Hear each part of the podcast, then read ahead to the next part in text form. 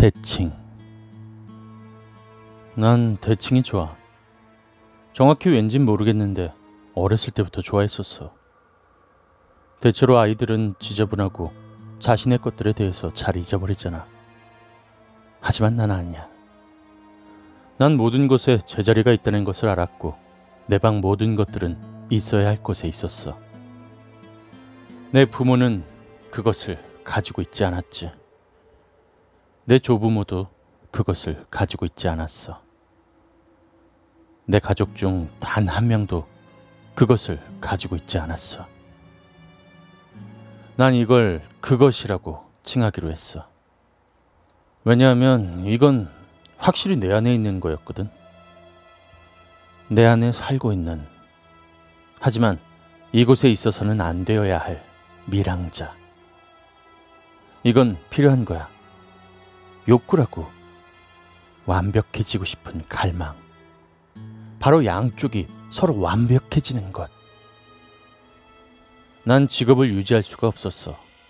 여자들도 다 떠나갔어. 왜냐면 걔네들은 그걸 다룰 수 없었거든. 솔직히 말해서 난 걔네들이 떠나는 걸 눈꽃만큼도 신경 안 썼어. 걔네들은 엉망진창에 모든 걸 어렵게 만들었어. 걔네들은 자기 자리에 가만히 있지 않고 내 침대 자리를 굴러 넘어왔지. 걔네들은 싱크대 한편에만 그릇을 남겨놓고는 나머지 싱크대는 채우지도 않았어. 난 더 이상 일을 할 수 없었기 때문에 걔네들이 떠날 때마다 난 집에 남아서 모든 것을 고쳐야 했지. 그녀들이 떠났을 때 난 드디어 안도감을 찾을 수 있었어.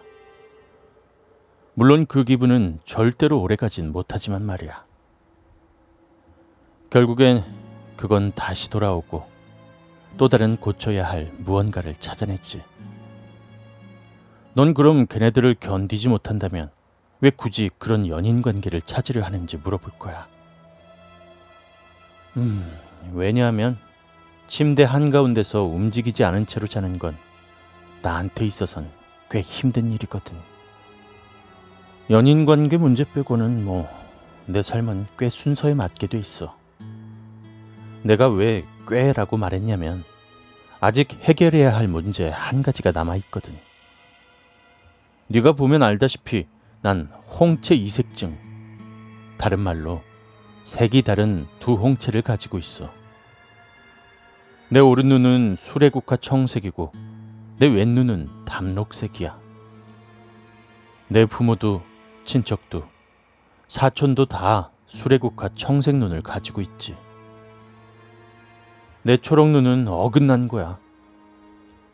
이건 날 불균형하게 만들어. 매번 거울 속의 나를 들여다볼 때마다 날 똑바로 바라보고 있단 말이야. 이게 지금 내가 신경 쓰고 있는 거 전부야. 내 작은 초록 실수 하나 빼고는 모든 것이 제자리에 있어.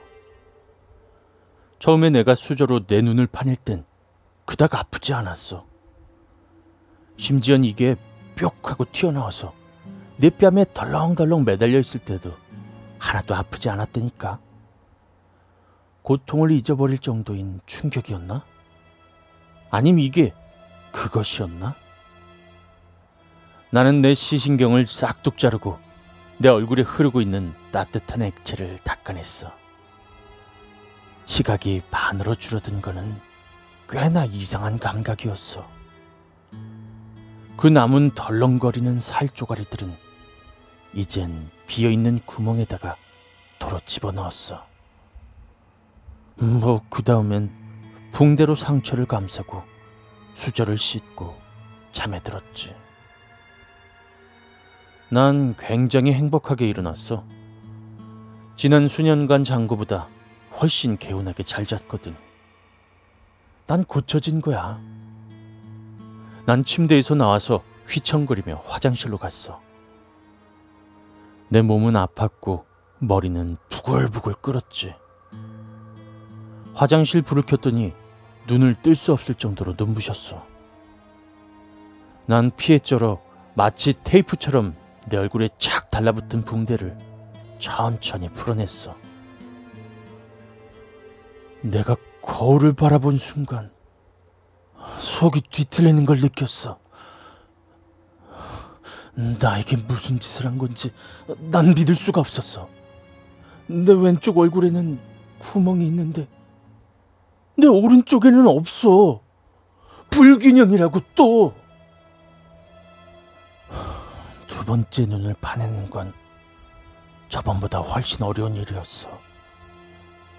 내가 수저를 눈 밑으로 집어넣었을 땐 손이 막 덜덜 떨려가지고 몇 번이나 빗나갔다니까. 제대로 파낼 장소를 찾기까지 홍채에 세 번 정도 상처를 냈다니까. 나머지 누나를 꺼내고 난 다음에 난 마무리를 지으려고 가위에 손을 뻗었어. 어젯밤에 묻은 피가 날에 묻어 다 굳어서 그런지 잘은 잘리지 않더라. 너도 알 거야. 왜 초등학교 시절에 선생님이 미술 프로젝트로 판지 자르게 하잖아. 그럴 때 왜 종이 한꺼번에 자르려고 하는데 가위가 못 견뎌서 잘 들지 않았던 적 없어? 그 날들이 서로 막 접혀가지고 종이는 그 사이에 낀 상태 말이야. 그게 내 눈 가지고 할 때 벌어난 일이니까. 그 시신경이 그 가위날 사이에 끼어버린 거야. 내가 필사적으로 그 시신경을 빼려고 하다가 그만 피에 미끄러져서 바닥에 넘어지려고 했어. 나의 반사신경이 바로 반응했고, 난 내 넘어지는 걸 막기 위해서 내 눈을 놓아버렸어. 내 덜렁거리는 눈 아래 낀 가위의 무게를 견딜 수가 없었어. 난 부엌에 가서 칼을 가져올 만큼 오래 버틸 수 없다는 걸 알고 있었지. 그래서 난 잡아당겼어. 내 머리 앞으로 곧바로 쭉 잡아당겼어. 난 내 머리 안쪽에서부터 살이 찢겨져 나가는 걸 느꼈어. 난 그것이 찢겨지고 온 사방에 온갖 액체가 흩뿌려지는 걸 느꼈어. 난 내가 울고 있는 걸 알고 있었지만 사실 피에서나 안구 유체에서나 눈물이라고 불릴 만한 건 없었어. 피투성이의 흔적들이 타일 바닥에서 찰박거리는 소리를 들었을 때 난 모든 게 끝났다는 걸 알 수 있었어. 난 그것이 끝났다는 걸 알 수 있었어. 난 드디어 사람들의 끔찍하고 그 엉망진창한 균형 잡히지 않는 삶은 더 이상 보지 않고 내 삶을 살아갈 수 있었던 거야. 안심이 나를 씻겨내렸고 이번이 마지막이었다는 걸 깨달았어. 난 이런 식의 기분을 한 번도 느껴본 적이 없었고 이 정도의 희망을 가져본 적도 없었어. 차갑고 젖은 끈적한데 화장실 타일 위에 누워 나는 한참 만에 처음으로 웃을 수 있었어.